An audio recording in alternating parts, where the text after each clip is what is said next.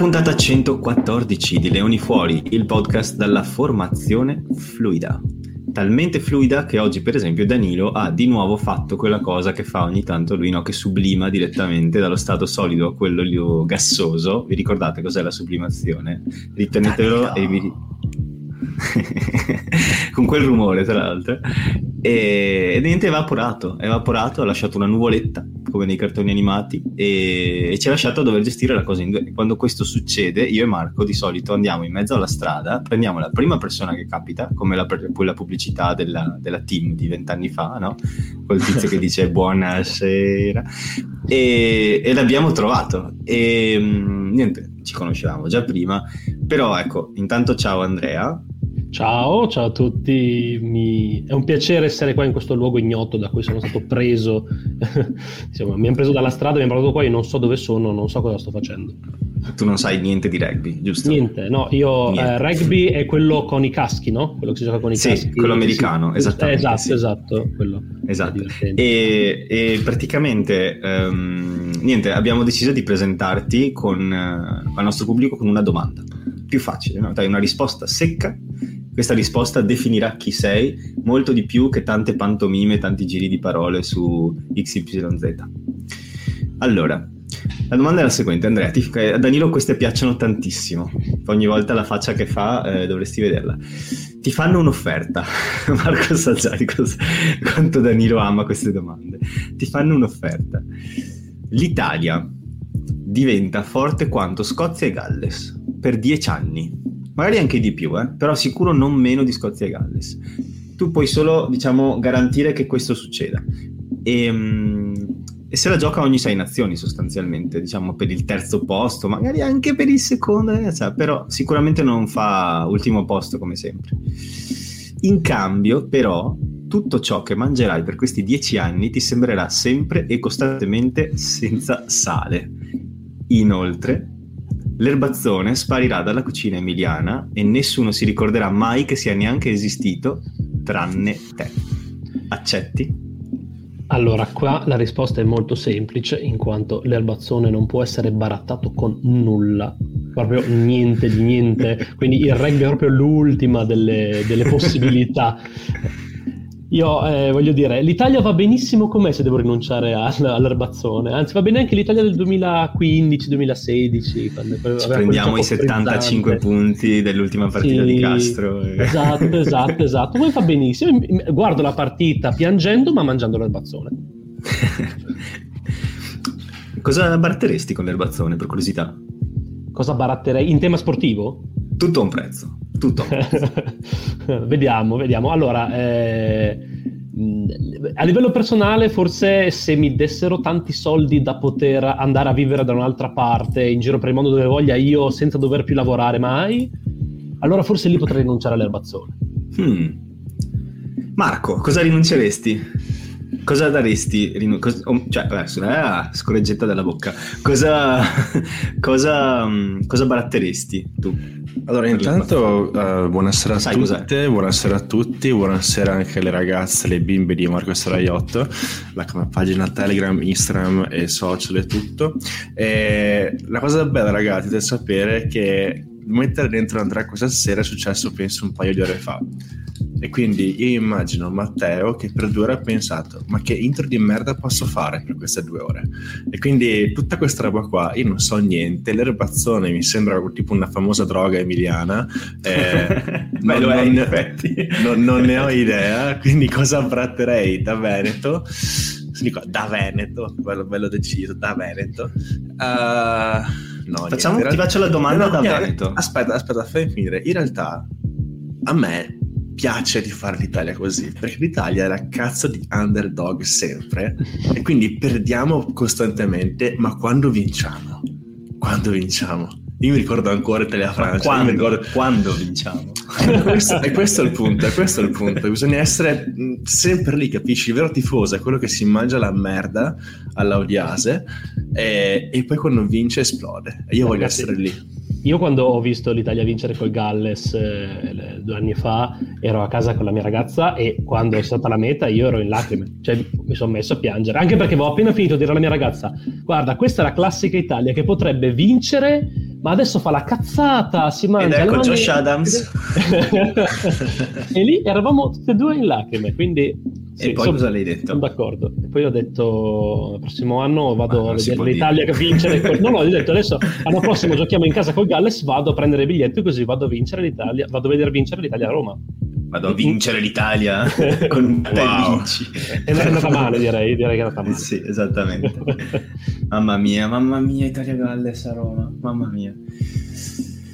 Beh. Allora ragazzi, eh, come avrete capito, in realtà, ah, che scherzone, lo conoscevamo già Andrea, ah, veramente l'abbiamo fatta! Esatto, Andrea è eh, un'altra persona che lavora con noi a Carbo Rugby, eh, anche lui si occupa come Evan di scrivere qualcosa, nello specifico sta curando una classifica interessante che presto sarà online. Vuoi parlarcene un attimino prima che entre- ci addentriamo nei temi di giornata? Sì, volentieri. Beh, allora, intanto eh, appunto io sono Andrea, sono qua dentro da poco in Carbo Rugby, però eh, seguivo sia il, eh, diciamo il podcast sia la pagina già da un po', e appunto mi era venuta questa in, me- in mente questa idea che ho realizzato nel corso dell'anno scorso di una classifica basata sul sistema di ranking di World Rugby eh, che utilizza per le nazionali fondamentalmente. Ora io ho pensato, le squadre europee hanno comunque un campionato comune, appunto i campionati europei come la Champions Cup e la Challenge Cup, non vedo perché non fare lo stesso tipo di lavoro anche con le squadre europee. Poi mentre ci lavoravo ho capito perché non lo fanno, perché sono quarantuno squadre e metterlo è, su, è un casino. Perché eh, non ti pagano. Perché non mi pagano soprattutto. Però io ho visto che sono una persona malata e mi piacciono i numeri, mi sono messo lì, ho creato appunto il sistema eh, e chiaramente ho ehm, aggiustato qualche numeretto giusto per far venire fuori le classifiche un po' più coerenti e un po' più eleganti eh, e quindi ehm, diciamo... Eh, adesso i campionati sono quasi tutti finiti, ma dall'anno prossimo, quando si ricomincerà i campionati, avremo diciamo tutte le classifiche che si aggiorneranno giorno per, giornata per giornata. Io vedo Marco pronto a dire qualcosa proprio sul ciglio della sedia. No, in realtà penso che sia un progetto molto interessante e soprattutto non c'è nessuno che lo fa in Italia, quindi avere Andrea con noi è, è una gran cosa e sono molto curioso di vedere appunto questa classifica, però appunto non fa solo quello e adesso per esempio mi sta dando una mano per quanto riguarda l'intervista che ha fatto ad Alessandro Fusco e quindi il lavoro ce n'è sempre un sacco, un sacco di progetti in corso, quindi avere una mano da parte di Andrea è una gran cosa anche perché ha già esperienza appunto di scrittura creativa, quindi vedrete appunto anche il suo contributo sul blog e sarà un progetto interessante. Poi tra l'altro ti pulisce la casa per sette euro all'ora, incredibile, se non ho mai visto sì, un prezzo così basso, cioè, no, infatti, poi tra l'altro lo faccio da, da Padova a Barcellona così sì, in giornata si paga il volo, incredibile. Sì, a me sì. Piace perché lascia sempre pigiama sul letto a forma di farfalla, fa tipo una cosa con è tipo il suo tocco finale, no? La lascia lì sì, sì. Eh, sai che l'ha fatto lui, insomma una cosa molto sì, dolce sì. E graziosa. Allora infatti voglio fare volevo... una cosa sì, no, no, sì, dimmi, no, scusa, d- stavo dicendo una cazzata disumana. Ah, io invece guarda stavo proprio per dire la verità assoluta, no, stavo, stavo dicendo dire, che delle, fare... due ore, delle due ore che prendo di, di, di, di paga, una è soltanto per fare il pigiama a forma di cuore. Esatto. Bellissimo, bellissimo. Sette euro ben spesi, ben esatto spesi. Stavo pensando per dire, voglio fare per la prima volta in questo podcast quello che fanno in tutti i podcast di successo e dire tu la sigla. No, no. La, sigla, no, no, la sigla ce l'abbiamo da, dal primo giorno, Marco. Non hai mai ascoltato un episodio? No, lo so, ma una sigla tipo, non so, Mosca Selvaggio, quelle cose da tipo Leoni Fuori, facciamo... tra deficienti. Vuoi che fai? Non so. Ce la facciamo fare. Se avete idee per farci una sigla, mandatecele. Poi le assemblo io, le mixo un pochino su Ableton. Stavo per dire, nei, nei podcast famosi dicono: tu immagina quella persona che si è connessa oggi per la prima volta, gli hanno detto c'è sto podcast di rugby strafigo, devi, devi ascoltartelo assolutamente, e ha passato bravo. quindici minuti a sentire delle persone nove, dai, nove minuti a sentire delle persone parlare di erbazzone, erbazzone. Pulire la casa a bassi costi e mm. cose che non sono la finale di Top dieci, il primo tema di giornata di cui vogliamo parlare. Oh yes! Ragazzi, dove eravate? Cosa stavate facendo alle sette e quarantacinque, un'ora prima del, dell'inizio dello streaming sulla Rai, eh, della partita di Top dieci? Allora, sette e quarantacinque, io stavo giusto partendo da Parma per allontanarmi dallo stadio. Scusa, sì, sei andando... sì, sì, perché io quando sto a Parma sono abbastanza vicino allo stadio, al Lanfranchi, però quella sera lì io dovevo andare dai miei amici che avremmo visto la partita insieme e non avevamo preso i biglietti, quindi sono andato lontano da Parma a Reggio Emilia per vedere la partita a Parma. Sembra avere molto senso. Molto. Ah, io stavo facendo un progetto con Greenpeace per salvare tartarughe marine e con le, sai, le classiche cannucce, che è un po' un casino adesso, veramente non ce la facciamo, però siamo lì lì con gli sponsor, quindi più o meno riusciremo a fare qualcosa entro il duemilaventisei. E in realtà ero sul divano e stavo giocando alla PlayStation. Eh, Battlefield, stavo ammazzando un po' di nazisti perché il mio compito quotidiano salvare il mondo, uccidere i nazisti, e quindi questo era quello che stavo facendo, e poi mi sono collegato a Mamma Rai per vedere la partita. Mamma Rai. Matteo, che tra l'altro è pazzesco perché è esattamente come chiamano la radio, no? La radio mamma, sì, Radio due. Io ho fatto la domanda e poi me ne sono pentito perché in realtà non mi ricordo esattamente un'ora prima dov'ero, però probabilmente stavo cucinando perché domenica sera è il mio turno, per cui secondo me ero neck deep nella, nella cottura di una, di una pasta al radicchio e panna che stavo facendo. Oh yeah. Leggerina, mamma mia. In ogni, in ogni caso, turno a casa. Che vite noiose che abbiamo. Io speravo che qualcuno dicesse, non lo so, eh, eh, ero, che ne so, eh, quando ho iniziato quella cosa di Greenpeace ho quasi creduto. Eh, eh, perché volevo utilizzarlo come contraltare per dire che la partita era stata un po' meno entusiasmante, però in realtà forse alla fine il primo tempo di Padova Rovigo batte gran, largamente la nostra domenica sera. Allora, partita entusiasmante, partita non entusiasmante, un tema che abbiamo discusso molto, sono questi gruppi segretissimi. Ne abbiamo parlato un pelino questa settimana, ne abbiamo parlato giusto... a... Giusto, giusto un pelino, eh, sì. E il, il tema, diciamo, principale qual è? È stata una partita molto molto intensa perché effettivamente c'è tanta guerra in campo, trincea e difese belle serrate.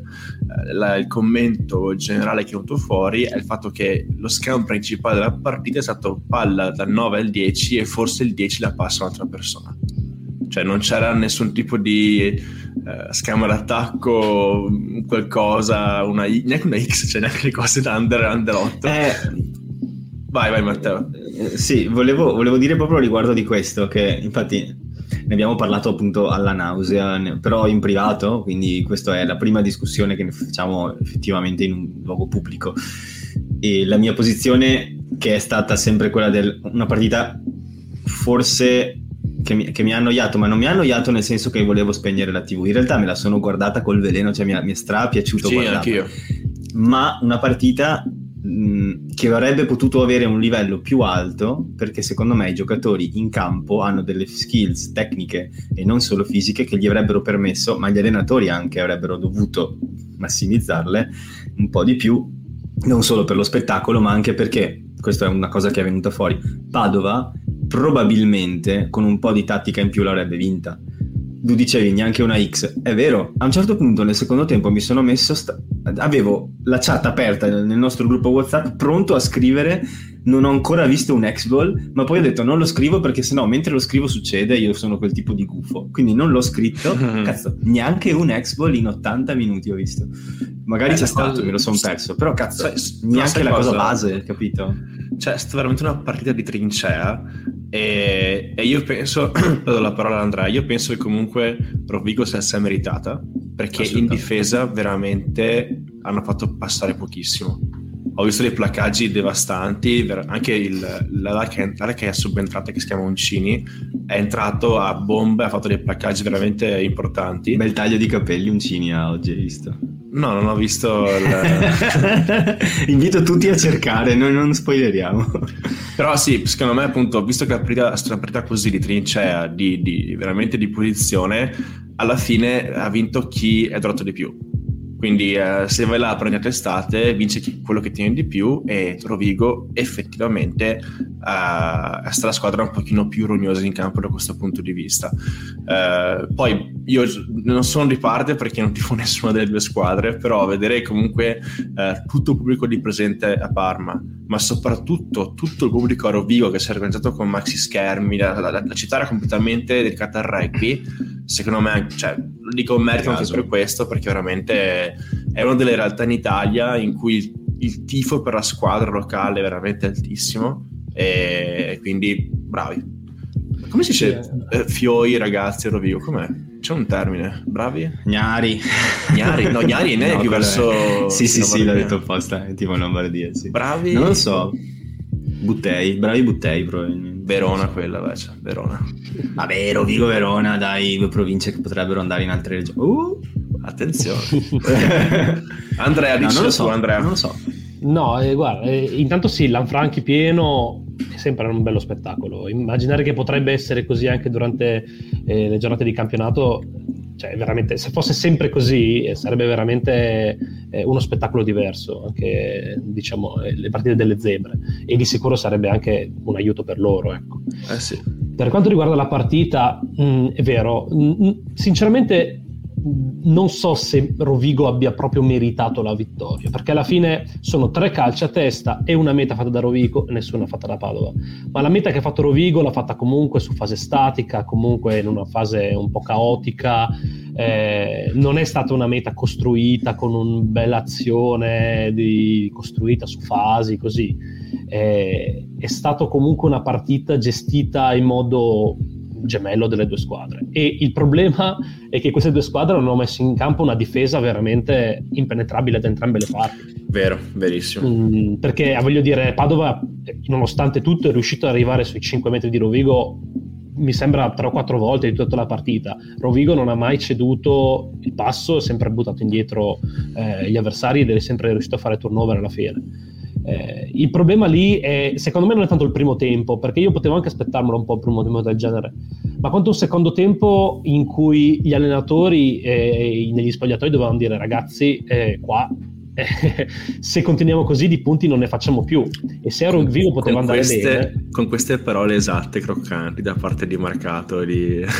Ragazzi, eh, sì, per, sì. Di, per di rindina, su via, mi raccomando, eh, mi raccomando, non fate i, bir- non, non fate i birichini. Ah, Marcato c'è anche il faccino bello, secondo me. No, beh, eh, sì, però diciamo che questa cosa l'avevo già notata anche in altri momenti del campionato. Io ho seguito le semifinali con eh, la Valo Rugby, col Petrarca, eh, e devo dire che anche lì ho visto una, un atteggiamento molto simile da parte di, della squadra di Reggio, perché in entrambe le partite eh, loro si sono messi in campo per riuscire a battere fisicamente Padova, eh, senza riuscirci. Eh, e non hanno mai eh, fatto qualcosa per cambiare il proprio atteggiamento in campo quando vedi che comunque non riesce ad essere superiore in quell'aspetto di gioco. Dubito che sia per una mancanza di competenze tecniche, perché vuol dire il, il, il, il, la rosa di, di Valo Rugby è una delle migliori nel top dieci. È proprio una mancanza di visione, no? Cioè il nostro gioco è questo, punto e basta. Eh, vinciamo molte partite con questo gioco, quindi questo gioco va bene e lo teniamo sempre. Ed è secondo me questa la grande differenza insieme al ritmo che c'è tra il top dieci e i campionati europei. Sì, concordo al cento per cento, e questo che dici ehm, vorrei dare un, una sfumatura personale, non so se è quello che poi pensi anche te o no, ma in generale per me non è, cioè, non è che gli allenatori di top dieci non siano competenti, lo sono e come.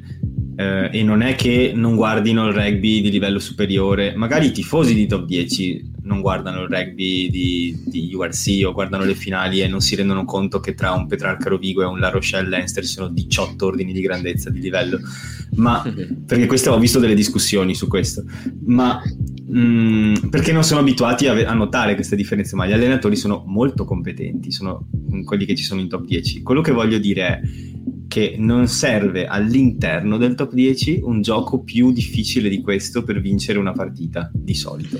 Cioè non c'è, non, non c'è l'avversario, e se c'è è Rovigo in finale e poi perdi, come nel caso di Padova. Eh, l'avversario che ti mette a livello tecnico nei set piece, nelle mischie, ti mette continuamente i bastoni tra le ruote e in più ti, fa, ti costringe a pensare. Ti faccio un esempio. È chiaro che chiaro poi che non puoi paragonare top dieci e U R C perché sono, come dire, top quattordici e, e nazionale, cioè non neanche Pro D due. Però mh, quando vedi per esempio certi schemi di attacco di Treviso con giocatori che l'anno prima magari erano in top dieci, quindi non, tanto diversi non possono essere, vedi magari, non lo so, delle sovrapposizioni fatte apposta per creare la confusione nel difensore che non sa chi andare a placcare, allora sale, si crea il buco, il centro passa dietro, poi c'è l'offload, cioè ci sono delle combinazioni studiate che non sono, cioè mi rifiuto di credere che un allenatore di top dieci non sappia mettere in piedi, anzi sono sicuro cento per cento che un Marcato e, e Lodi siano super competenti e, e non solo loro, eh, anche, anche le altre squadre, però non serve quanto in una lega competitiva quanto lo U R C, e questo secondo me è il vero problema, cioè non servendo non sei abituato a farlo e non lo fai. Ma in realtà c'è da dire la verità che su un paio di fasi statiche tipo Tush o mischie Petrarca ha messo in campo qualcosa, perché mi ricordo gli inserimenti di Demasi, mi ricordo, cioè, ha fatto qualcosa in attacco che si è anche visto poi effettivamente i buchi che si sono creati sono dati anche da quello, però come dici tu effettivamente forse non ci sono gli avversari uh, di livello per fare queste cose qua, e quello che è successo è che hanno detto boh, giochiamo come sempre giocato, eh, vediamo cosa succede. Um, io eh, cioè vorrei chiedervi anche per quanto riguarda uh, il discorso dell'arbitraggio, perché la cosa che si è vista in campo, che sapete che io parlo pochissimo di arbitri, però questa qua era in italiano, però ogni Italia. Puntata sei tu che tiri fuori gli arbitri, parli no, pochissimo di arbitri ma ogni ma puntata... in realtà no, cioè primissima cosa applauso al signor Piardi che ha diretto la finale di, di U R C, eh, poi ne parliamo sarà... poi ne sì. parliamo eh, per quanto riguarda Gnecchi invece a me sinceramente è piaciuto perché è, si è imposto in campo quando le persone stavano rompendo i coglioni, ha detto ragazzi basta basta basta basta parlare, e poi a un certo punto cioè, si vede appunto dal replay un momento in cui Trott, il capitano di Petrarca, era lì che stava sbraitando contro, contro Gnecchi, Gnecchi ha dato calcio e punizione contro. Mm-hmm. E secondo me queste cose qua cioè che, chiaramente ci vogliono eh, competenze arbitrali, ci vogliono anche due, due palle abbastanza grosse da mettere sul tavolo, però secondo me ha diretto bene la gara e questo è un buon punto a nostro favore, perché vuol dire che tra Piardi che adesso anche, farà anche la, la Coppa del Mondo come guardaline e Gnecchi qualcosa sta arrivando, e secondo me tanta roba, bravo. Sì, anche perché comunque la finale che, che abbiamo avuto in top dieci, proprio perché ci sono stati pochi punti, era una finale difficile da arbitrare, eh sì, perché bravo. Ogni momento, ogni fallo poteva essere determinante, e quindi anche se tu sei l'arbitro questa cosa la percepisci, sai che le tue decisioni in campo, cioè se sei su, sul settantacinque tu fai del tuo meglio, ma non hai la pressione, no? Eh, quando sono lì che sono a tre quattro punti di distanza e non si muove niente, e c'è magari devi dare un turnover sui cinque, eh sì, bravo. Eh, eh, quindi vuol dire che anche questione proprio di, di, di, di pressione, e Gnecchi si, si è riuscito a gestire veramente molto bene la partita, eh, quindi complimenti a lui e a Piardi ovviamente. Matte. Però ragazzi adesso ne approfitto, che brutta cosa che abbiamo nel, nel nostro campionato domestico, c'è un continuo parlare con gli arbitri, un continuo lamentarsi, protestare, ma, ma neanche, neanche fosse la Serie A di calcio, cioè ma, ma veramente mi infastidisce tantissimo, perché mi rendo conto che anche negli altri campionati avviene, eh, non, è, non siamo solo noi colpevoli, però se prendi anche un Pro D due ad esempio, se, per chi non segue si tratta del secondo campionato francese, totalmente professionistico e molto superiore al top, al top dieci sia come livello che come, che come budget, eh, parliamoci chiaro, qui parliamo di squadre che hanno budget più alti del Benetton Treviso e sono in seconda divisione, ecco, queste squadre hanno delle strutture importanti e, e anche lì un po' succede, però non quanto in top dieci, cioè è, è incre- io trovo incredibile che il capitano della squadra più forte d'Italia, per manifesta superiorità negli ultimi tre anni, tecnica quantomeno e, e di profondità di rosa, cioè Padova, sia così vo- vocale, vocal, come si dice? Cioè, così, vocalist, eh, vocalist. Sì. Cioè, sia sempre sull'orecchio dell'arbitro con quel tono. Cioè, mi dà un fastidio, perché tutta la prosopopea del rugby, dei valori, del rispetto del referee e tutte queste cose qua, ragazzi, cioè... datevi una calmata, ma veramente, ma che cazzo è? Cioè, mi, mi ha proprio infastidito da morire sta roba qua, non so voi. No, ma poi sì, chiaramente finale, pubblico che sbraita da sulle spalle, cioè c'è una tensione altissima e tutto, però condivido con te questa cosa qui perché effettivamente eh, cioè, poi sei capitano, quindi c'è, c'è anche un discorso del giocare con l'arbitro, no? Il famoso giocare con l'arbitro, quindi star lì dietro, cercare di non farlo incazzare, eccetera. Se sei il primo tu a sparare come un matto, poi è chiaro che è tutto perché ci tiene la squadra, perché ci tiene la vittoria. Chiaro. Però poi eh, ti prendi calcio di punizione contro e bravo Gnecchi a dire basta, altrimenti cioè, il, il livello della partita sarebbe evaporato su quel, da quel punto di vista lì, quindi tutti che parlano in campo, uno fa i cazzi suoi, invece Gnecchi ha detto no, Fioi a che penso mi a che penso mi con questa però, sì, io però mi viene da spezzare una lancia un po' nei confronti del capitano di Padova perché ehm, a volte quello è proprio anche una, un approccio tattico alla partita. Eh, non, non, succede anche nei, nei campionati di livello superiore che certi capitani siano molto attaccati all'arbitro, parlino continuamente con l'arbitro. Dan Bigar, eh, Bigar è vero, ma anche Sexton eh... eh, Sexton chissà se lo vedremo al mondiale. No, ma anche, anche Parissone, anche eh, Parissone, Parissone cioè, ma infatti mai sopportata sta cosa qua. Sì. Eh, ma quello è un approccio tattico perché tu comunque fai sentire un certo tipo di pressione sull'arbitro che quindi può essere influenzato nel voler vedere magari anche dei dettagli che in quella partita magari ti vengono a tuo vantaggio. Eh, no, quindi chiaro. Io quello più che maleducazione voglio sperare che sia un approccio tattico alla partita perché voglio dire sono professionista. Ma io lo dicevo principalmente perché quest'anno le partite che ho guardato di campionato e eh, non solo la finale non sono tantissime ma neanche una, cioè ne avrò vista una decina sparse in tutto l'anno, un po' di Mogliano, un po' di Padova, un po' di Rovigo. E però in tutte le partite ho visto sta cosa, per cui cioè, mi ha un po' infastidito perché mi è sembrata quasi la prassi, cioè quasi la, la, situ- la cosa che, che si fa, cioè che, che è permesso, no? Cioè Johnny Sexton a metà di Leinster La Rochelle durante il, l'ingresso negli spogliatoi è andato dalla terna arbitrale e gli ha detto "You're all a fucking disgrace" e per questa cosa probabilmente salterà le prime partite del mondiale se non tutte. Cioè rendiamoci conto, per aver detto questa frase agli arbitri, ecco, io credo che sia detto, stato detto molto di peggio sul campo della finale del top dieci. Ora io spezzo una lancia dal punto di vista italiano e dico questo: in U R C, in cui il terreno arbitrale è internazionale, si parla chiaramente con l'arbitro in inglese. Io non so quanti porchi tiri Ruzza in campo. Eh, o, o molti li sentiamo, eh. Li, li sentiamo sul grado, bravo, li sentiamo sul microfono dell'arbitro. Quindi io, secondo me, col fatto che poi effettivamente si parla arbitro in inglese, c'è questo filtro per cui, guarda, tiri, tiri, tiri di tutto, però fai... Eh, referee, eh, insomma, però prima, prima c'è un venetismo altissimo che è dolce, romantico e poetico, sì. Ma che viene un po', diciamo, un po' bucolico, eh, un po' bucolico, che viene un, un po' di animali coinvolti. Sì.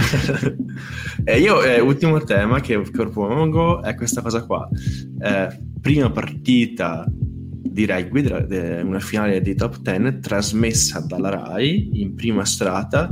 Come mi è sembrato, perché poi si parla appunto della Rai che anche trasmetterà anche tutta la Coppa del Mondo, comunque diciannove okay. partite sono diciannove partite, quelle ecco. dell'Italia più le fasi finali mi pare.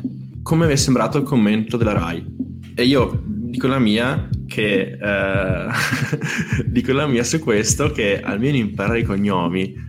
Cazzo, cioè perché dopo un po' cazzo, dava veramente... una giungla cazzo. No, dava veramente... che cos'è? Cioè dava veramente fastidio perché capire che si chiama Scott Lyle, Lyle Scott alla finale del top dieci eh, poi era tua Stabile perché... Stab... sì, Friedrich ecco Driedrich Ferrario eh... Driedrich Driedrich Ferrario cazzo eh, quello eh, vabbè. Sì, allora meglio di altre volte, ok? E per quanto mi riguarda meglio di quello del commento argentinizzante di Eleven, nel senso che non ne posso più di sentire "ah dentro" ogni volta che c'è un calcio. Ogn- ognuno ha i suoi gusti, a me ciao calcio un po'. Ciao calcio. Ci spiace. Tu, tu l'hai anche intervistato, sbaglio a un certo punto?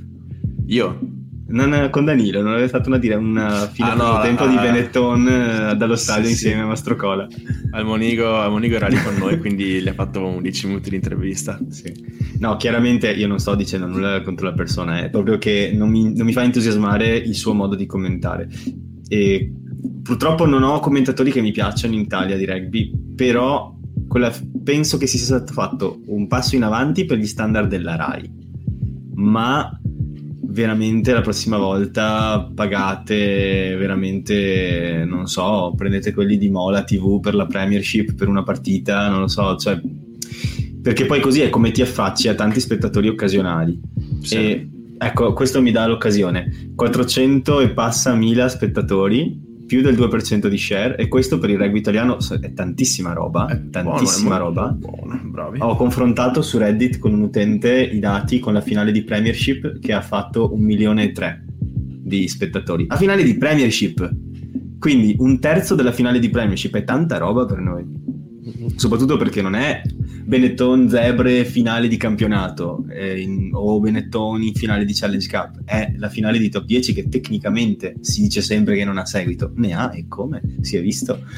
Um, però al, appena iniziata la trasmissione la prima cosa che è stata detta è stata del Cesena che ha rinunciato alla finale perché solo nel rugby i valori, perché oh. dovevano aiutare. Mi, mi sono, mamma mia, cioè, palle. Yeah. Tutti i miei amici che guardano solo calcio, ogni volta che riesco a fargli vedere una partita di rugby mi, mi è sempre rinfacciato quanto ci crediamo superiori agli altri. Per questo cazzo per... cioè, è vero, appena... è vero. Queste... chissà quante persone hanno detto vabbè questa me la guardo, dieci secondi dopo hanno cambiato perché hanno detto mamma mia che palle i rugbisti. No cioè... guarda Matti, io me la immagino così, coppia di anziani veneti che gira i canali, ok, e fa dove sei eredità che non trovo più, allora si, si chiama, chiama lui? Il canale eh? Lui è Ernesto sicuro, Ernesto no, okay. eh, e Ernesto lei è la, è la Chiara Stefania, tipo Stefania sicuro si chiama Imelda, esatto, e fa dove sei che non trovo più quei canali, cambio qua, e sono capitano su Rai due quella sera lì, e il signor Ernesto fa cosa cazzo c'è sta roba. Quella, quella palla lì che non si cosa che, ma che quello non sei il fiol di Alella, quello sei il fiol di Alella, guarda a me pare che, che chi so Rattuva, chi so sto nome sì. qua che, che avevamo un fiol che si chiama Rattuva che era nei campi con mica a volta, però non, non c'era sta baiotta qua, quindi sì, ci vuole un pochino di più enfasi, preparazione, speriamo insomma per quanto riguarda il gioco e tutto, però cioè, a me c'è bisogno, io vorrei che ci fossero, siete presenti quelli della U R C che hanno il banchettino fuori dalla gabbia che esplodono nei momenti chiaramente di enfasi della partita, cioè, io, io vorrei quello. Oh, cioè, capisci? Tipo Rattuva sì. che spegne Demasi, cazzo, sper- spero chiaramente che stia meglio tutto, però Rattuva che spegne Demasi, cioè io volevo oh, queste, queste cose qua, capisci? Sì, sì. Invece no, speaker dello stadio che mette tipo when the lights go down nelle casse. tin, tin, tin, tin. Non so, una cosa sì, capite, qualcosa del genere, invece è molto un po' flat come cosa, e le interviste a bordo campo cioè, ci stanno chiaramente, però cioè, buttaci un pochino di più pepe ti prego, cioè, allora comandata eh, come va? Eh, dura la partita, la partita è dura, sì lo sentiamo anche dai commenti come questo, la partita è molto dura, eh, sì cazzo otto volte di sì, è un avversario eh. molto fisico, è un avversario fisico. Eh, Andrea, eh, la, la, eh, diciamo il commento me lo sono risparmiato io perché me lo sono guardato in muto, ero dai miei amici e mi stavo facendo eh, i cazzi nostri proprio, e la partita era lì, la guardavamo perché tanto sapevo che sarebbe stato così. Eh, diciamo che quello che è venuto fuori dopo, che non era stato di livello, non mi stupiva.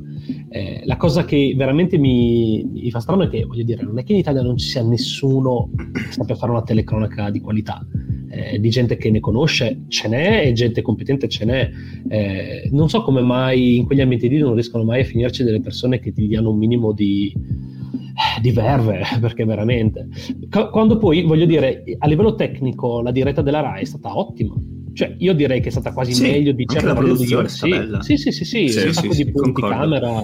Eh, quindi t- tanto di cappello. Adesso io non so, io ho accesso al, ho fatto accesso dalla partita da Rai Play e c'era okay.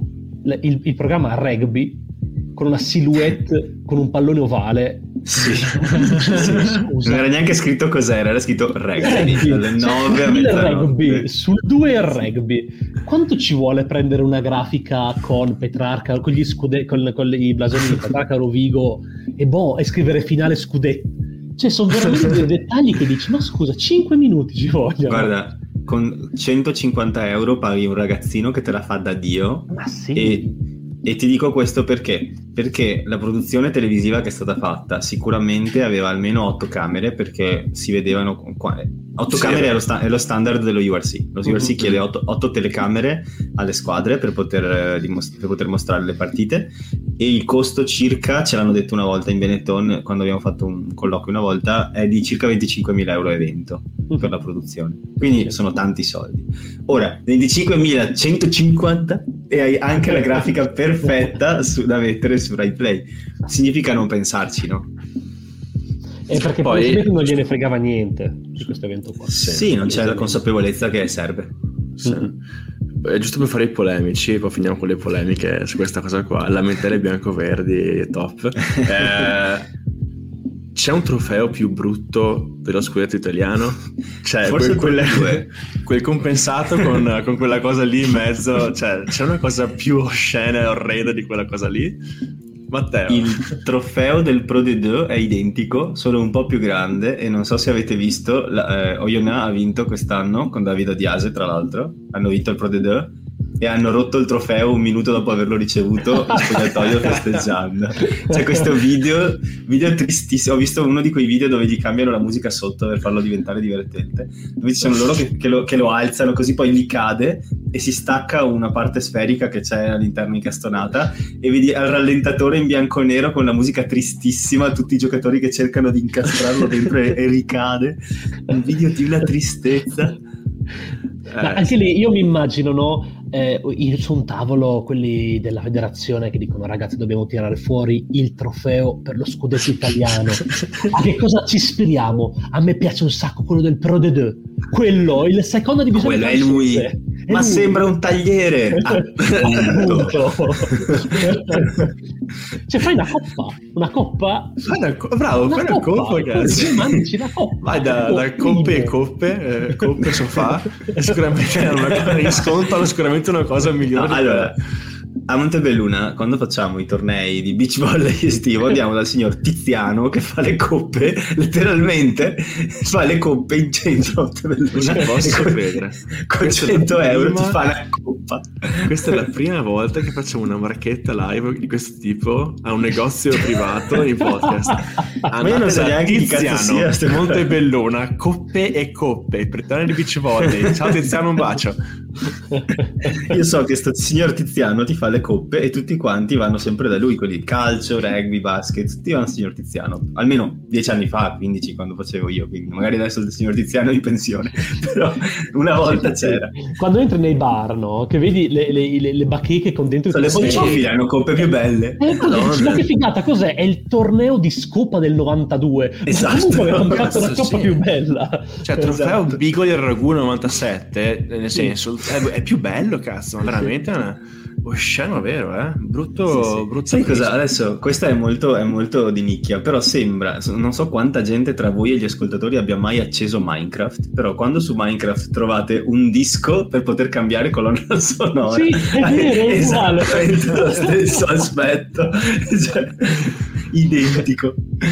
E, bene ragazzi, dobbiamo fare due cose.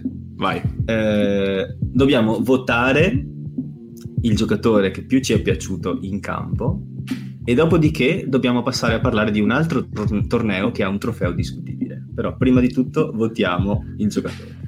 Io dico che si chiama Giovanni, è di Roma e giocherà alle Zebre il prossimo anno. Eh... Il buon Giovanni Montemauri aveva una pressione addosso pazzesca per questa partita, perché intanto era Lanfranchi e sa che l'anno prossimo gioca là, e poi tutti parlano di lui, tutti dicono è il migliore del top dieci, è la prossima apertura, next generation apertura, così, quindi è una persona addosso veramente alta, e ha giocato molto bene, cioè calci di quaranta Cazzo. metri che Lanfranchi non si, non si non sono mai visti, cioè questa è una cosa Fulco, che con Fulco esatto, la cinquanta ventidue la palla può arrivare fino a lì, la palla può arrivare fino a lì uh, e poi quel drop lì che veramente è stato un po', l'ho visto quel drop lì che, tra l'altro la palla eh, girava molto male in aria, questo è veramente bravo a tenerla dritta, eh, però quel drop lì l'ho visto come un e questo è quello che vi aspetterà l'anno prossimo firmato Giovanni Montemauri. A Quindi... me sarebbe piaciuto se si fosse girato senza guardarlo entrare, sapendo che entra, no, guardando facendo un inchino tipo eh sì. Allora ti dico, lui chiaramente però alla fine al Man of the Match è andato a Stabile, che secondo me ha fatto una buonissima partita anche lui di sostanza, mi dà un sacco di Mauro Bergamasco vibes quel ragazzo lì e quindi, eh... tra capelli e occhi. No, quindi veramente poi che arrivino le Zebre sono molto molto contento. Parte Petrarca, beh, capitano ha fatto una buona partita perché comunque è stato veramente costante in campo, ci sta.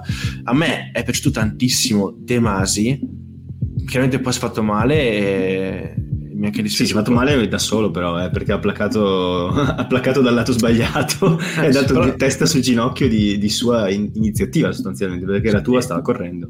Però ti dico, prima di quella, di, quella, di quella cosa lì ha fatto una partita che sembrava Menoncello in campo, cioè sia in attacco che in difesa è stato veramente prepotente e è un ottimo ottimo giocatore veramente.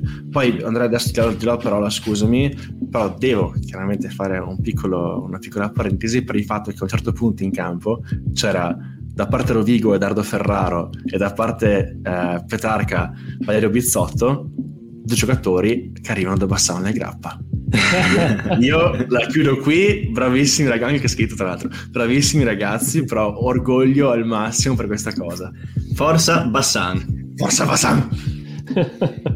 No, eh, vabbè, e, e nella partita che c'è stata eh, si fa fatica a trovare delle individualità, secondo me. Cioè comunque tutti stiamo a parlare di Montemauri perché comunque lui ha fatto una partita veramente di livello in cui ha dimostrato di meritarsi la convocazione con le Zebre, voglio dire. Eh, però in generale con una partita così chiusa in cui si fa sportellate per ottanta minuti senza che nessuna squadra sviluppi un gioco un po' più costruito, alla fine quello che possiamo dire è che tutti i giocatori in campo sapevano placcare, tutti i giocatori in campo erano presenti in partita e volevano giocarsela. Eh, anche secondo me Montemauri con quel drop lì alla fine ha messo la ciliegina sulla torta, anche se ho letto molte eh, dichiarazioni, interviste che quel drop ha... ha chiuso la partita, però ho detto ma basta una meta trasformata, si va ai supplementari. Sì, è vero, io pi- piuttosto mi sarei impiccato, cioè se fosse stato in campo e piuttosto che far quella meta con Petrarca dico vabbè la butto fuori, vaffanculo, altri mezz'ora non la voglio giocare. A un certo punto avevano i crampi anche i tifosi, non so, sì, i giocatori sì, sì, sì, cioè, tipo tutti per terra, sì, sì. Anche quindi siamo caldo, eh, eh, sì. Sì. Eh. siamo d'accordo con eh... Cioè, nel senso, voi, voi la dareste a Stabile o a Montemauri? Eh, io no, io dico Montemauri, ragazzi, perché cioè, avere un'apertura del genere in campo che disposta l'equilibrio della, della partita, anche appunto con solo dei calci leggeri. A un certo punto ha fatto un calcio che era da linea, linea, linea di meta praticamente di Rovigo, quaranta metri. Si a metà campo de, de... ha detto cazzo, finalmente uno che tira queste pedate qua. Uh-huh. Quindi avere una cosa del genere, una cosa, un giocatore del campo eh, di questo tipo veramente cambia il tuo modo di giocare la partita, sapendo che è una petarda del genere. Quindi per me Gio Montemauri eh, tutta la vita, sì, sperando che giochi le Zebre, eh? Perché eh, eh se, adesso la... ti dico bravissimo adesso cioè, ti tiri un mio pelo che veramente è qua. Se vedo cazzo Cook, Cook Eden e non magari un Garcia o un Fusco Montemauri, mi girano i coglioni, detto così, no, però, alla, alla Roma. Però ragazzi, Uh, a parte le, le questioni tattiche e tecniche, secondo me bisogna dire anche una cosa: nelle prime due o tre partite di campionato probabilmente giocheranno Cook e, e Eden. Il motivo è abbastanza semplice: deve fare fisico, non so, cioè, per, per giocare a quei livelli lì, cioè, ce l'ha detto anche Izekor quando l'ha intervistato, uh, e Izekor è grossissimo e lo era anche a Calvisano. È un salto di due o tre categorie, non solo tecniche e tattiche ma anche fisiche. All'inizio devono sempre aggiustare qualcosa, sì, e le prime partite che... giocheranno loro. Però se a dicembre, non so, eh, a, a gennaio alla sesta settima partita deve, ha fatto quaranta minuti in tutto, c'è un problema. Eh, questo dico, basta che, non, basta che non lo parcheggino, perché, cioè, chiaro, è un fenomeno in top dieci, ma non sarà un fenomeno in U R C. Però, cazzo, fargli, fargli fare esperienza, anche perché l'apertura è storicamente un ruolo in cui pecchiamo un po', poi anche in nazionale. Adesso c'è Garbisi, sì, sì, sì. Però prima avevamo Allan e Canna, che tutto rispetto, chiaramente, eh, però... però... Cioè, guarda a novembre dell'anno scorso, no? Si sono fatti male entrambi e abbiamo dovuto esatto. giocare con Padovani, cioè... Bravo. Te, tre aperture ti servono per giocare test rugby, cioè non è che puoi giocarlo con una o due. Sì, anche perché poi Garbisi gioca dodici, quindi comunque il suo sviluppo è un po' deviato rispetto all'apertura pura. Eh, avere un'apertura di ruolo che gioca tutte le partite dieci, secondo me ti dà comunque anche una scelta migliore. Eh certo, anche perché poi hai Allan che è un, un ottimo dieci, con Garbisi al dodici e un Montemauri che è un dieci quindici, e secondo me sei coperto su tutti i ruoli dopo. Sì, c'è anche il doppio playmaker. Esatto. E occhio a Leo Marin. Comunque ehm, c'è, una, c'è, c'è una cosa da dire, ragazzi, prima di cambiare argomento per l'ultimo quarto d'ora.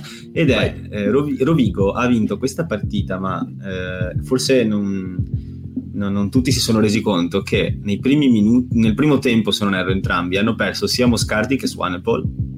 E Cazzo, sì. sono due giocatori molto importanti per loro. E dopodiché eh, nel secondo tempo Abner Van Renen si è fatto male e ha continuato a giocare di fatto, ma si è fatto male, ma tipo tanto, cioè si è quasi slogato un braccio in un pla- cioè, ha dato proprio un braccio per la patria e ha continuato a giocare. Quindi hanno vinto una partita con un, veramente un grande cuore, cioè quando, quando la, la gente dice sì, beh, si parla tanto del cuore, ma in realtà l'ha vinta in difesa, è vero, chiaramente l'ha vinta con la tattica e la disciplina, però l'ha vinta anche col cuore, cazzo, perché veramente quando io ho visto Van Renen tenersi il braccio che non riusciva a tenerlo su e dire all'allenatore io resto qua, ho proprio pensato, ecco, questo spirito qui ce l'hanno solo loro, cioè questa, questa proprio garra quasi, quasi da Union Cordova del rugby, tipo, cioè sì, sì. sembra quasi una, una squadra che potrebbe giocare il campionato argentino, cioè come, come mentalità, è, infatti, è una cosa che amo. Cioè, da, da ex giocatore anche io, mh, diciamo che da spettatore guard- dicevo la part- guardavo la partita e dicevo ma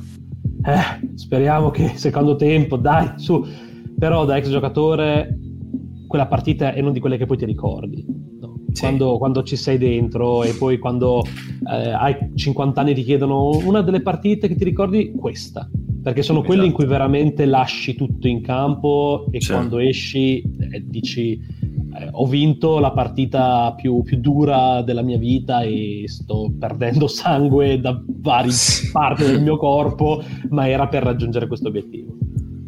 Sì, sì.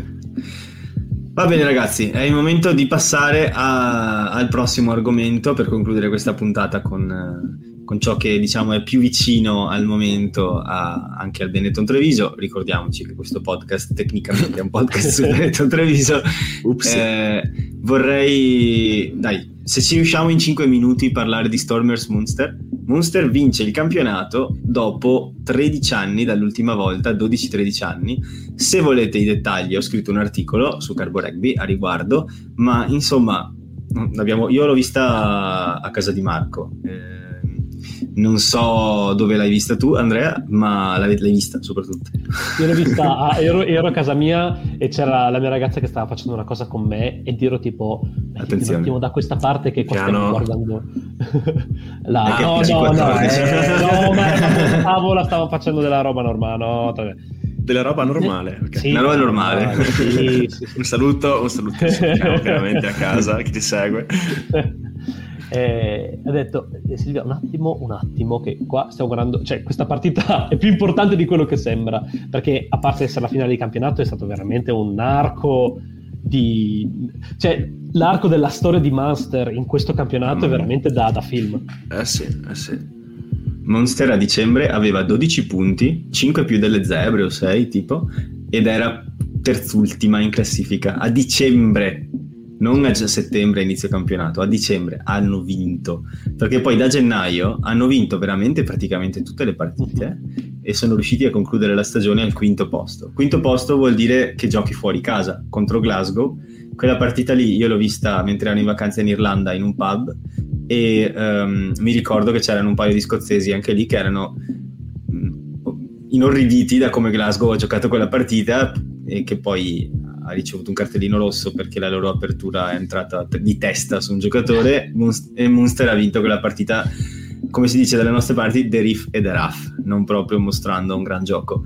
Quindi alle semifinali contro Leinster tutto era apparecchiato per un quarantello, e invece si sveglia la bestia di Jack Crowley, ice in his veins, come hanno detto i commentatori degli U R C T V, eh, e vincono quella partita con il drop goal quindici a sedici, arrivano in finale, dominano il primo tempo contro i campioni in carica degli Stormers a Cape Town di fronte a cinquemila persone. Dominano perché gli hanno cancellato cosa? Tre mete. Il povero Piardi ha dovuto prendere delle decisioni scomodissime, ha dovuto, si è trovato a dirigere una partita, la sua prima finale importante, una partita dove devi annullare tipo tre mete a una squadra e, e, e dici guarda qua non esco vivo. E per fortuna che questa squadra era Munster e non i padroni di casa, sennò veramente finiva male.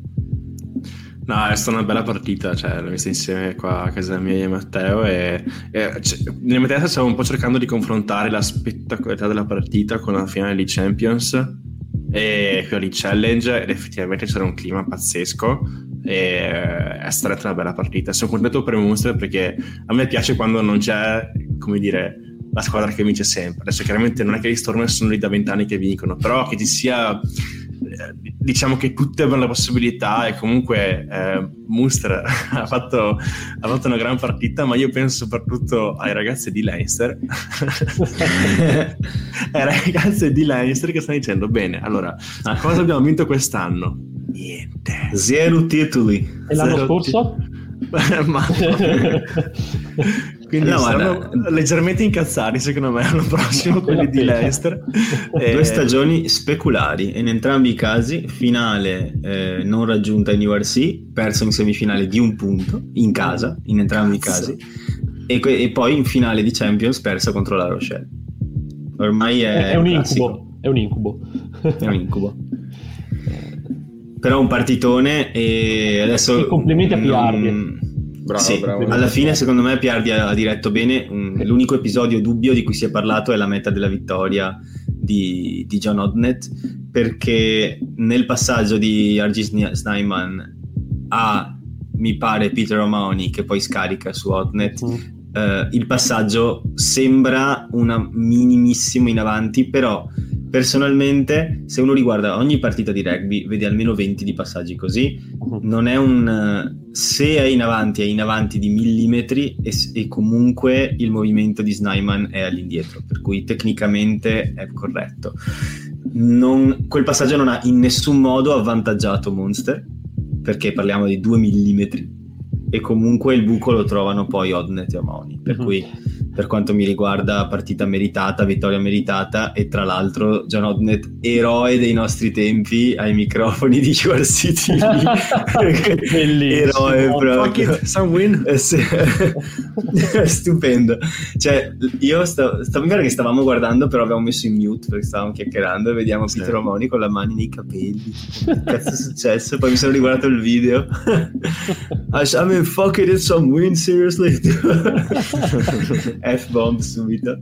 Eh, guarda, secondo me il più grande eh, trofeo che si può portare a casa Piardi da questa partita è che dopo una partita del genere in cui Munster riesce a vincere fuori casa non si parli soltanto di lui, di scelte sì. che ha dovuto prendere, che dicono abbiamo Vero. perso, e si parla Bravo. di sudafricani comunque, eh, non esattamente sì. ah, tra l'altro sudafricani che l'hanno riempito di complimenti eh, appunto. Su, su Twitter eri te che mi hai mandato il, il tweet, non mi ricordo. No, non io. Qualcuno mi ha, mi pareva, scusami, che fosse in una nostra conversazione, però eh, qualcuno mi ha mandato un tweet di uh, I K Rugby Analysis, che è uno dei, dei canali Twitter migliori che potete seguire sul rugby, in cui parlavano della prestazione di Piardi come una buona prestazione e chiedevano delle risposte a, ai, ai lettori, ed erano t- tutti sudafricani, cioè veramente tutta gente che si chiamava Ruan, Corniel, Duan, cioè era molto chiaro di dove erano, eh, tutti quanti eh, veramente soddisfatti della direzione di gara, che dicevano il problema non è stato l'arbitro, è stato che gli Stormers hanno giocato solo il secondo tempo. mm-hmm. eh, sì. e, e ricevere questo dai sudafricani veramente è un attestato di, sì. di garanzia. Ha vinto il Brai, un... il Brai Award, è una coppa più bella del top ten sicuro. Esatto. È, la, è la, la bistecca che tagli sopra il premio del top dieci, la tagliata che cucini. Beh, a dirla tutta, la coppa dello U R C sembra un pochino un, un braciere, no? Potresti mm, immaginare. Davvero. Comunque, per quanto mi riguarda, in questa partita ci sono due take home message per noi. Il primo è che il motto di Munster non è mai stato più vero: to the brave and faithful nothing is impossible, perché porca puttana. E il secondo è Malakai Fekitoa, ragazzi, Malakai Fekitoa, che partita fatta! Prossimo anno a Treviso, mamma mia! Incredibile, cioè, in dif- io non ci credo difesa, ancora. Difesa granitica, e, era, effettivamente andavamo a dirci, ma cazzo, ma sto qua arriva a Treviso l'anno prossimo, cioè non è che hanno sbagliato i contratti, non so, il nome, no, Malakai Fekitoa, ragazzi... Io sono molto, molto, molto curioso di vederlo in coppia come Noncello, con Brex o con chi ci sarà, perché diventa una difesa molto, molto croccante, secondo me, da parte di Treviso. Tra l'altro, non vorrei sbagliarmi, ma credo che sia la prima volta che un campione in carica gioca in una franchigia italiana. Perché i campioni bolliti ce l'abbiamo. No, no, franchigia dici, no, perché Craig Green e John Kirwan, no no certo, vabbè, no no no, no vabbè, cioè, parliamo di tempi. Beh, nostri vabbè vabbè hanno vinto il mondiale e giocavano vabbè, già a Treviso, vincendo, cioè, cioè, è vero, anni in cui l'apertura degli Springboks era l'apertura di Rovigo, ok? Maga giocava in Italia, cioè, sì, cioè parliamo sì. di, di adesso, effettivamente la cosa che dice Andrea è vera, nel senso campione sì, di U R C sì. che viene a giocare a Treviso è wow, molto wow, tanta roba. Eh, alla faccia di chi diceva no, questo qua ha giocato gli All Blacks tanto tempo fa, non era neanche forte, adesso viene qua che non ha più niente da dare. Tomo ha eh, vinto il campionato eh, per una prestazione, occhio, perché adesso, adesso c'è una bella rotazione, infatti eh, gli sì. ultimi cinque minuti di questa, di questa puntata, io benissimo che abbiamo finito su questo punto qui, perché gli ultimi cinque minuti della puntata li volevo utilizzare con voi per provare a fare un quindici titolare di Treviso dell'anno prossimo alla wow. prima di campionato, mm. immaginando che tutti siano in salute, cioè non ci sono infortuni, non c'è. Ma questo è eh, violenza, però, questa è violenza. Questo è... Chiaro. Si fa così. Cioè, nel senso, vorrei... Um, ruolo per ruolo, diciamo. Ognuno dice la sua. Partiamo dalla prima linea. Vai. Mm, prima Io linea... dico Gallo, Lucchesi, Ferrari. Sì, dipende da Lucchesi come recupera, però. Perché voglio Anzi, dire... riformuliamo la domanda. Devi giocarti la partita della vita e domani, domani e devi fare la formazione oggi e tutti stanno bene. Immaginiamo la cosa. Questa cosa. Benvenuto a Leoni Fuori, Andrea. Queste sono le domande di, di Matteo. Perché cioè io so sempre questa cosa. Lucchesi è veramente un, un giocatore che quando ha cominciato a giocare cominciava a fare delle mete come se fossero veramente una dopo l'altra. È Però è tanto che non gioca e non è che quest'anno eh, Treviso si sia trovato in difficoltà in quel ruolo, perché veramente è stato coperto eh, in modo molto più, più che dignitoso. Sì. E non so, io avrei bisogno di almeno un paio di allenamenti per vederlo in campo. Eh, no, non puoi, non puoi, non puoi. Devi, fa, devi no, fare la formazione. Cioè, queste qua sono domande di Matteo, del tipo: sei su un'isola deserta, ok? Esatto. Hai una banana, Nemmer e un Kalashnikov. No, utilizzi, no, cosa no, utilizzi no, per sconfiggere no. il mostro? No, vabbè, confermo Lucchesi, dai. Gli voglio bene. Ok. I piloni? No, no, eh... i piloni sono quelli lì, purtroppo. Secondo me in, arriverà qualche, mh, qualcuno dal mercato, però a, a giochi come magari. sono, esatto, come adesso Gallo e Ferrari non si muovono. Sono d'accordo anch'io, ragazzi. Quindi eh... Gallo, Lucchesi, Ferrari. Gallo, sì. Lucchesi, Ferrari. Guarda. Intanto le mettiamo qua nella nostra chat privata, perché così mm-hmm. poi la possiamo leggere tutta quanta. Yes. Ok. Seconda linea, per quanto mi riguarda, eh, voglio essere ardito e dire Ruzza Snyman. Mm. Eh.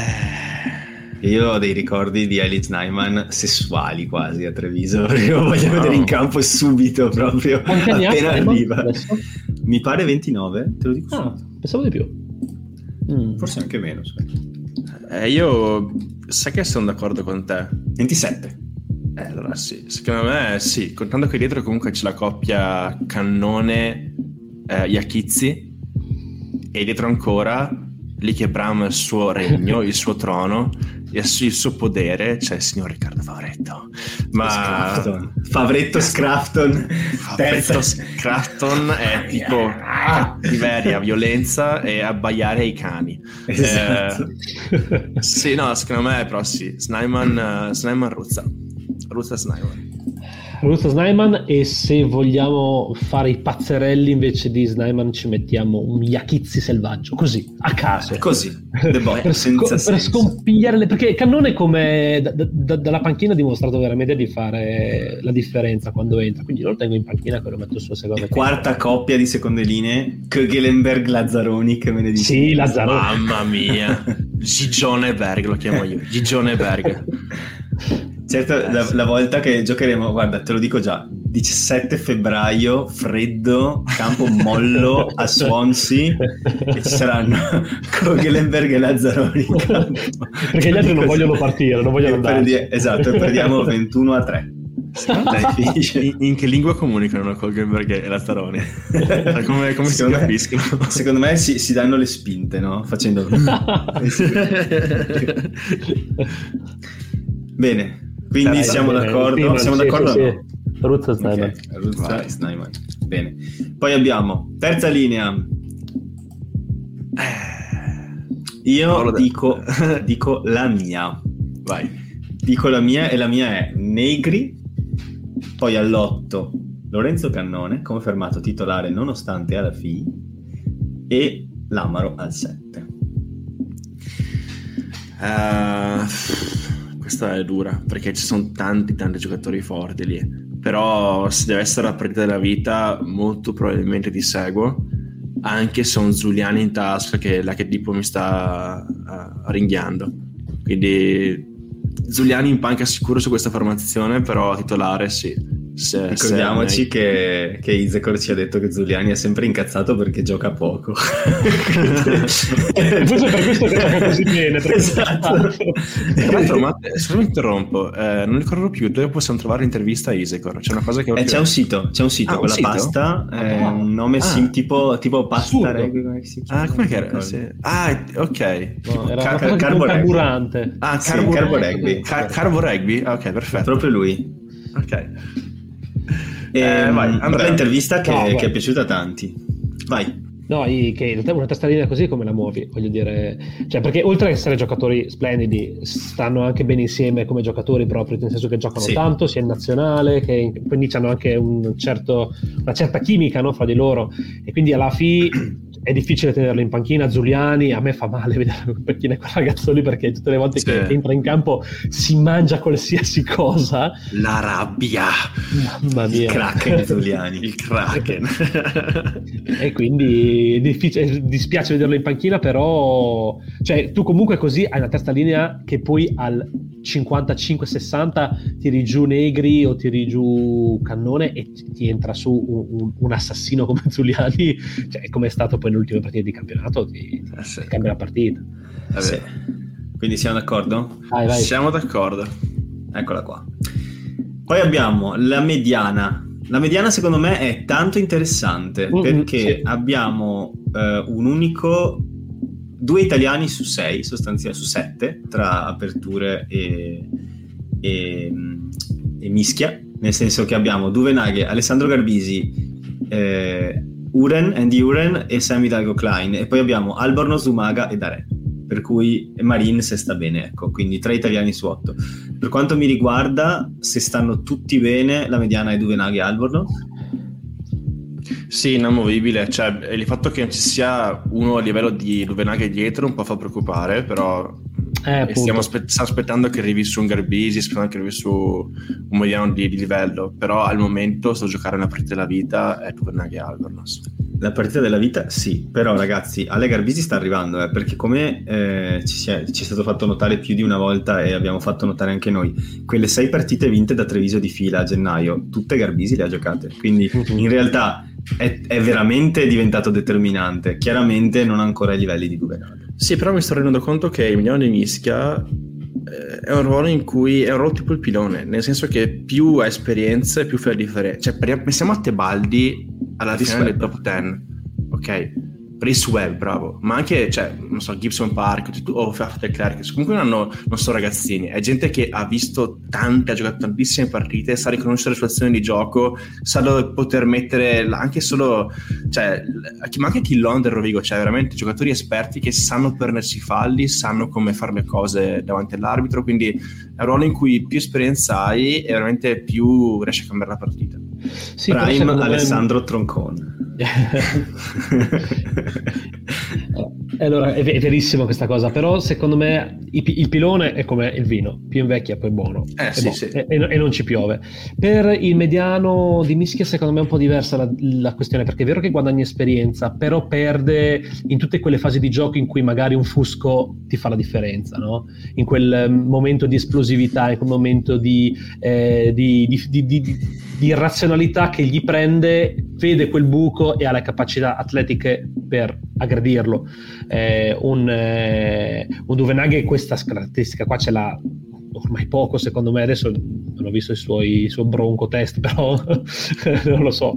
Però Duvenaghe, scusami, è l'unico milione di mischia nel duemilaventitré che ancora si tuffa per fare i passaggi al, al mondo. Lui al mondo è l'unica persona che ancora si tuffa per fare i passaggi, che è la cosa formatica del rugby, cioè. Ci sono queste foto queste foto scattate al momento giusto, dove lui è a venti centimetri da terra con tutto il corpo in orizzontale senza fare contatto con il manto erboso, che sembra un overboard praticamente mentre lancia il pallone. Io lo amo, adoro. Però è anche uno dei è anche uno dei giocatori più intelligenti che ha Treviso. Eh, sì, siamo sì, d'accordo su questa mediana? Sì, sì, sì, assolutamente. Bene, dai, mi, mi, mi adeguo... Mi adeguo. Si adeguo. Si Poi, adeguo. Ragazzi, dobbiamo fare un po' rapidamente per chiudere questa puntata in tempi utili, quindi vi dico i centri, eh, rapidamente, partita della vita. Secondo me la, la selezione dei due centri è la roba più difficile che sarà quest'anno per Portorano. Eh, Io dico sì. Menoncello Fekitoa. Eh, guarda... Anche secondo me eh, non nascondo un durello a pensare a questa cosa, perché c'è una c'è un livello di cattiveria in campo che, che è molto importante, e, e soprattutto diamo respiro a Brex, perché veramente ha giocato un sacco quest'anno, quindi per me non c'è mai finito. Io invece qua vado in disaccordo. Vai. Se è la partita della vita nello stato attuale, io voglio Menoncello e Brex, perché sono una coppia collaudata A, a, allo stato attuale. Se tu oggi metti Fekitoa e Menoncello, questi qua non sanno manco parlarsi. Eh, io ci metto Brex. Ci sta. È un buon, è un buon punto, è un buon punto. E eh... poi Fekitoa in panchina, che anche lì sale magari al cinquantesimo e fa otto metri. quelli, quelli, quelli in campo che dicono: oh, finalmente esce sto tredici di merda. tipo... Sai che quasi mai... con noi. No. Ramai... esatto. Sai che mi hai mezzo convinto? Eh, mi hai mezzo convinto. Forse ha ragione, eh, per la chimica in convinto, campo. Eh. Cioè, perché eh, noi ci andiamo duro a pensare Fekitoa titolare col Treviso. Sì, è quello il problema. È vero. Beh, mi hai convinto, vecchio, mi hai convinto. Non c'è la Brex. Ok. E adesso il triangolo allargato. Abbiamo alle ali la possibilità di scegliere Watson, Minozzi, Ratave, e all'estremo Smith, Padovani, Mendy, che poi tutti giocano in realtà in tutti i ruoli. Io, per quanto mi riguarda, dico Watson, poi estremo Smith e altra ala Padovani. Io ti dico invece Watson, Smith e Ratave, ma per il fatto che Padovani ha visto un po' calante nelle ultime prestazioni, è, un, è fondamentale in campo per la copertura difensiva, le palle alte, anche per il piede, però in attacco da, da ripartenza l'ho visto poco incisivo. E invece, invece secondo me Watson ci ha fatto sette otto metri quest'anno da solo. Ratave è una bella bestia che dà una mano anche in difesa, dietro c'è Smith che è un pericolo assurdo, quindi per, per la situazione attuale dico: stavo giocando una partita della vita, ci vado con questi qua. Se i pianeti si allineano, io metto su anche Mandy al posto di, di Mandy. Dove cazzo sei? Mandy? Mandy? Dove cazzo sei? Perché aveva giocato quelle due partite all'inizio del campionato incredibili, ha fatto sei partite fortissimo, poi basta. Ma prima partita contro Glasgow, tripletta. Sì, appunto. E c'è gente con la bocca aperta, fa chi è sto qua? Poi boh, è sparito il ragazzo, non so. Eh, speriamo che si ritrovi, perché è un bel cavallone, eh? Cioè, è un quindi, bel ragazzi, un bel giocatore. Al quattordici. Chi ci mettiamo? Ratave perché Padovani, si devono Ratave. No, no, Ratave perché sennò si devono allineare ai pianeti e sono d'accordo, Padovani è in fase calante, quindi a oggi metto Ratave. Va bene, Ratave. Vince la democrazia. Io metterei Padovani, ma vince la democrazia. Quindi rileggiamo la formazione del Benetton Treviso all'ingresso al campo. Allora, Gallo, Lucchesi, Ferrari, Ruzza, Snyman, Negri, Cannone, Lamaro, Duvenaghe, Albornoz, Menoncello, Brex, Watson, Smith, Ratave. Uno, due, tre, quattro, cinque, sei giocatori non azzurrabili, quindi perfettamente nei limiti imposti dalla federazione, e con i cambi, che probabilmente sappiamo chi sono, non vanno ad aumentare troppo. Quindi per quanto mi riguarda una vittoria assoluta. Sì, perfetto. E tra l'altro con una panchina clamorosa. Vero, sì. In panchina potrai portare però soltanto uno extra di, mm. di non azzurrabile, quindi per esempio o Fekitoa o Scrafton o mm. cioè non può Fekitoa prob- appunto eh, però conta che mediano di mischia ad esempio molto probabile che se Garbisi non è disponibile ti devi portare uno che non è azzurrabile e di conseguenza Fekitoa non viene convocato, per cui Eh, questo creerà dei problemi secondo me un pochino. Comunque ragazzi, cioè, penso che sia palese il fatto che ci serve qualcuno dietro, eh? Perché Watson, Smith, Ratave, cioè se si fa male Smith siamo sì. un pochino messi in mano. Abbiamo visto come va se si fa male Smith, è successo, eh, abbiamo perso tutte le partite. Quindi ci, ci vuole un, qualcuno da mercato. Ciao Antonio Pavanello, come stai? Um, che arrivi perché devo fare un po' di copertura. Beh, cioè si Colbe sta cercando, no? Sì, sì, ho sentito che cerca casa in, in zona piscine. Ah, perfetto, perfetto.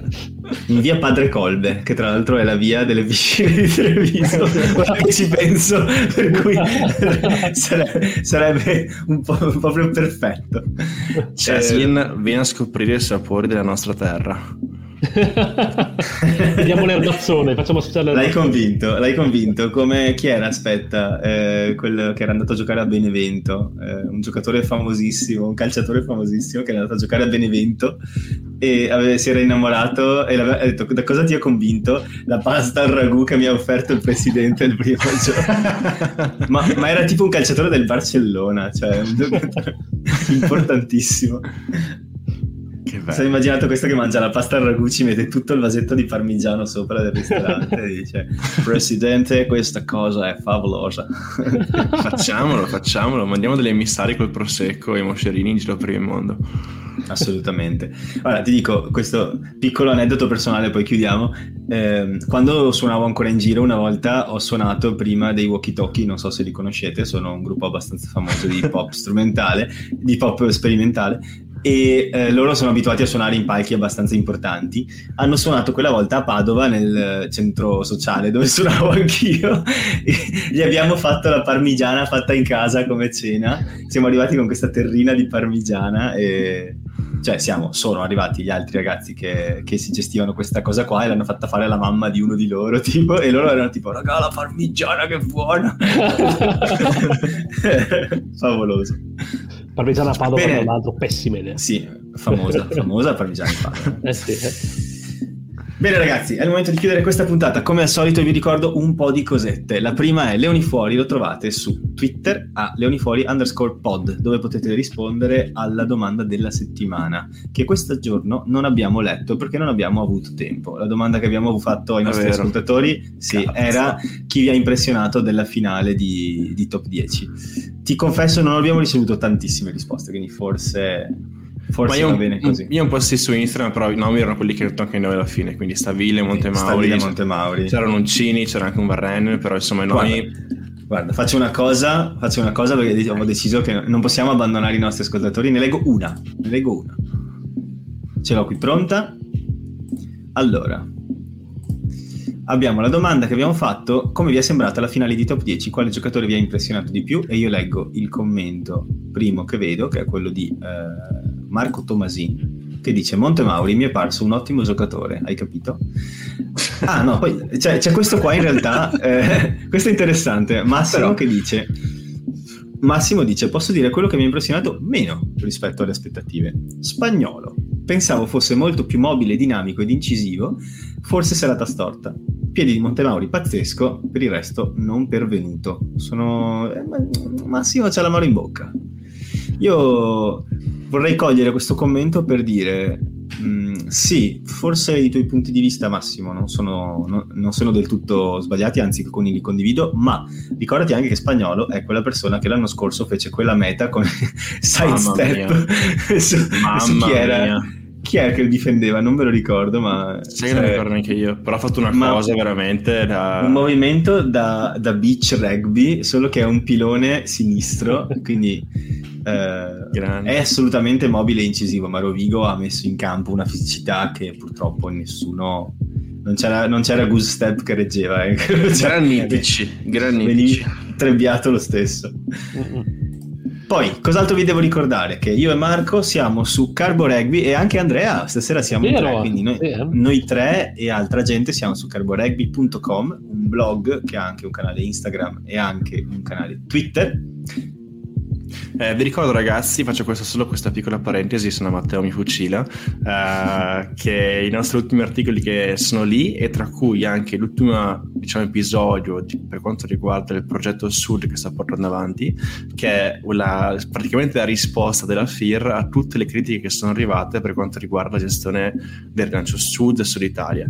Quindi c'è il trittico tra il club locale che è il Cus Catania, la critica pesante che è quella di Razza Lancio, e poi la risposta della F I R. È tutto molto croccante, molto spicy da leggere, quindi vi consiglio darci una letta perché è roba scottante.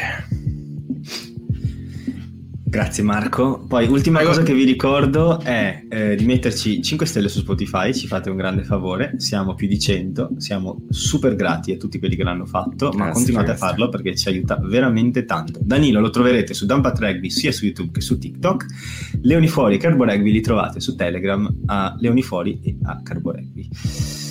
Dobbiamo decidere che cosa fare a de- dire a Danilo quando ci sarà la prossima volta. Io ho un'idea, se vuoi, te lo dico molto rapidamente. Questa parola è Rezegofadicfececonce.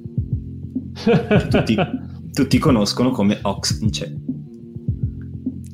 Ah, ok. io, io, potrebbe, io non pensavo... presentarsi più. potrebbe non presentarsi più. io, io Ox non vale. Per rimanere in tema, un, bel, un croccantissimo Tridrice Ferrario, però ci sta, ci sta. Una delle due, una delle due, tanto sappiamo che non ascolterà questa puntata. Esatto. Ciao ragazzi, grazie della chiacchierata, grazie a tutti che ci hanno ascoltato. Buonanotte. Baci sparsi. Ciao, ciao a tutti. Ciao a tutti.